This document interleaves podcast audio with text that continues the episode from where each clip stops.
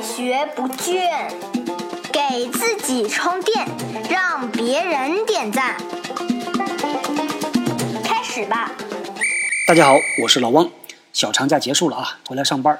我们今天呢，继续和大家来聊一聊江湖大佬。今天要说的这一位呢，是一个隐形大 boss。我说一下他叫什么？他叫林纳斯托瓦兹。估计十个人听到，九个半人完全摸不着头脑，到底这大哥是干嘛的？说起来，这个人呢，我觉得啊，他的成就比马云要大得多。拿他去和那些大神级的，比如说啊，比尔盖茨啊，比如说乔布斯去比较的话，一点儿都不差。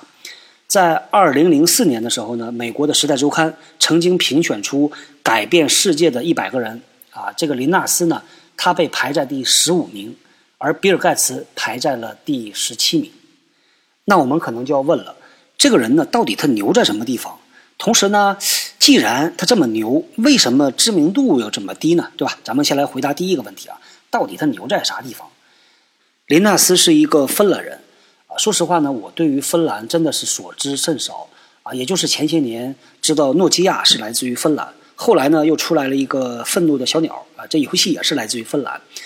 还有一样东西呢，就是全世界闻名的，尤其是在程序员的圈子里边，就是 Linux，L I N U X。Linux 呢是一个开放操作系统，它的创始人就是林纳兹啊，这位大哥。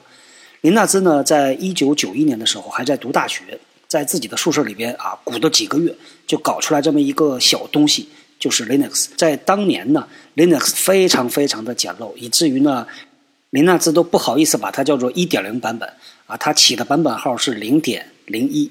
就在一九九一年，这么一个小东西出世了。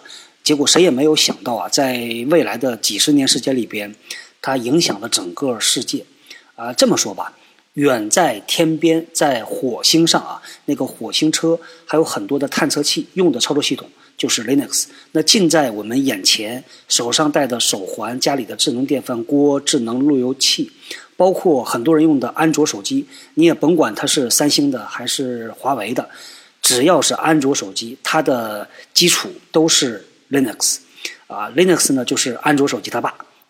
不仅如此啊，还包括了在互联网上那些成千上万的服务器上面跑的都是 Linux 这个操作系统。说这个林纳斯他牛叉啊，并不是因为他写了这么一个操作系统出来，而是在于他写完之后他干了什么。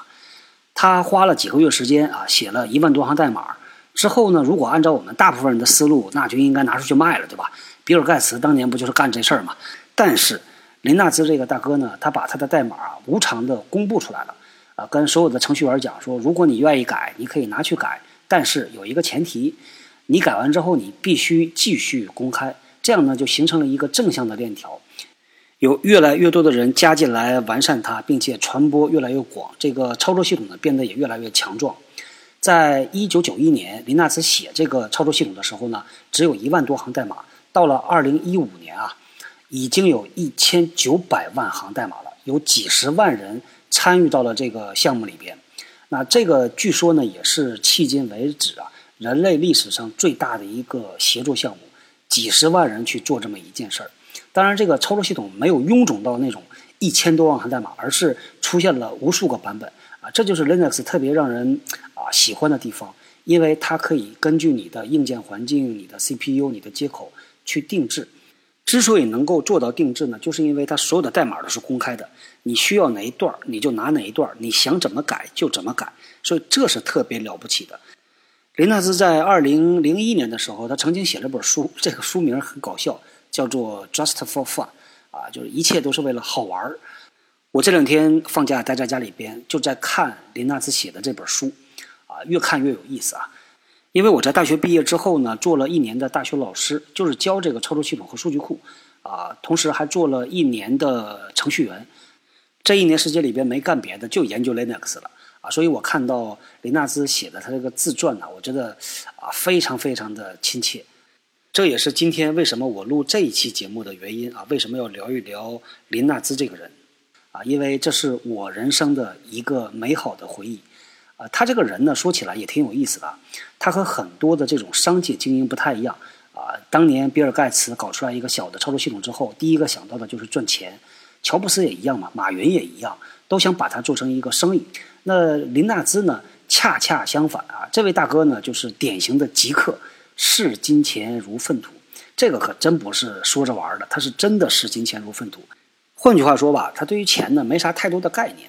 当年乔布斯返回苹果之后呢，就曾经专门发信邀请林纳兹到苹果总部来做客，啊，特别认真的想要邀请他加盟苹果。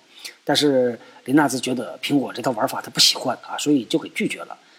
后来有家公司呢，主动的跟林纳兹讲说：“你到我们这儿来啊，做个董事，不用你做任何的事儿，每年几十万美金的分红。”林纳兹觉得没劲，不好玩，也给拒绝了啊。这事儿放在我们很多人眼里边看，这简直是没法理解，对吧？送到你嘴边的钱你都不要。那后来又发生一件什么事儿呢？更搞笑啊！有一家公司啊，叫做 Red Hat，也是这个行业里边。啊，特别有名的这么一家公司，后来上市了。啊，当时呢，Red Hat 的这个 CEO 啊，这个哭着喊着要把股票送给林纳兹，林纳兹是啊百般不情愿，后来不好意思就把这个股票就收起来了，但是没当回事儿。等到 Red Hat 上市之后呢，有一天，林纳兹忽然意识到说，哎，这股票可以换钱吧？去了一查，发现可以换几百万美金。当时这大哥也挺高兴的，后来也是买了大房子。一家人高高兴兴的搬到大房子里边去住，你说他不喜欢钱吗？他肯定也喜欢的，但是他就压根儿没往这上去想，就是他的这个精力啊，根本就没有放到这个上面去。他的这种性格呢，啊，如果放在我们今天讲啊，应该叫做书呆子啊，但是还有一个更好的词叫做极客。我是这么理解极客的啊，就是他全身心的专注在一件事上面，能够把这件事儿呢，啊，做到极致。我觉得这个可能也是林纳兹啊，虽然这么的牛叉啊，但是在普罗大众的这个圈子里边没有被广泛的知道的原因。他的这个威名啊，只存在于一个极小的圈子里边，也就是懂他的人。啊，这个让我想到了高晓松写的那个新歌啊，生活里边不只有苟且，还有诗和远方。妈妈坐在门前，捧着花儿与少年。虽时隔多年，记得他泪水涟涟，那些幽暗的时光，那些坚持与慌张。在临别的门前，妈妈望着我说：“生活不止眼前的苟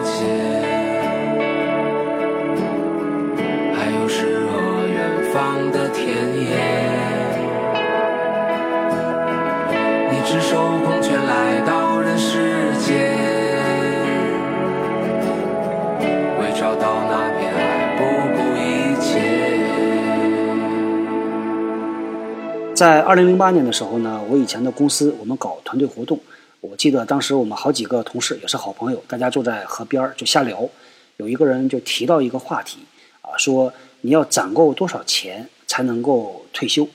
当时呢，我记得大家共同认可的这个标准是五百万啊。但同样的话题就在前两年我们又聊起来。那这一次呢，我们说你不凑够一千万肯定是不够的。当然，不管是五百万还是一千万，对我们来说啊，那都是一个巨大的数字，天方夜谭啊啊！这就是为啥每天辛辛苦苦的啊，拼命的上班或者是加班啊，对吧？天下熙熙，皆为利来，皆为利往嘛。但这两天呢，当我看林纳斯的自传的时候呢，又给了我很多的触动。啊，两个问题真的就是不由自主的浮现出来。第一个就是啊，你怎么看待成功？第二个呢，啊，你怎么看待财富？我觉得一个人呃和财富的关系呢，可以分成这么三个层次。第一个呢，是你拥有多少财富；第二个就是你能掌控多少财富；第三个是你能享受多少财富。比如说很多的大老板啊，所谓的身家上亿的，但是这个身家呢，啊，就是他拥有的，放在他的名下的。但他能够支配的有多少呢？啊，有可能他这些财富呢是不动产，是房子，是车间，是啊，他各种各样的这个资源吧。啊，他想动不是那么容易动的，而且呢，可能有几百号、几千号人都捆绑在一起，他也不是随心所欲的想怎么样就怎么样。所以，拥有多少财富和你能掌控多少财富，我觉得啊，这是俩概念。同样的是一个亿万富翁和一个百万富翁和一个普通的工薪族。你说睡也就那么大一块地，吃呢也就是一天的三顿饭，对吧？他天天吃大餐又能怎么着？成功是什么？以及财富对我们来说意味着什么？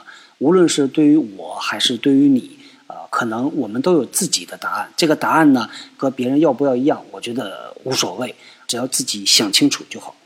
这两天我在看这个林纳兹的自传呢，把我当年的那些回忆又都勾起来了啊，所以我又去查了一下他的最新进展，发现他在二零一二年呢又鼓捣出了一个新东西，很多业内的人对他的评价非常高，有一点点像评价当年的爱因斯坦。呃，很多科学圈的人啊，说是爱因斯坦他只凭一项成就就可以名垂青史，拿诺贝尔奖，但是人家搞出来好几项。同样的，林纳兹呢也是一样，啊，仅仅。把 Linux 搞出来，这就已经足够的名垂青史了。但是呢，这位大哥在一二年的时候，他又鼓捣出一个新东西出来。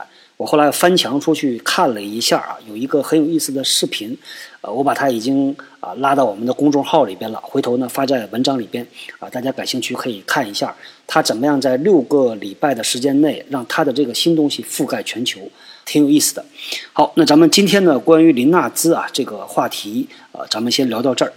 预告一下我们这个礼拜的两次小活动啊，大家在人纳微信公众号里边回复一下“活动”啊这个关键字，不用加双引号就可以看到我们啊两次活动的介绍。四月七号呢是一次群嗨啊，聊的话题就是办公室里的大保健啊。那咱们今天就聊到这儿，我们后天接着聊，拜拜。我是小汪，搜索关键字“人呐”，找到老汪的新浪微博和微信公众号，看更多的内容。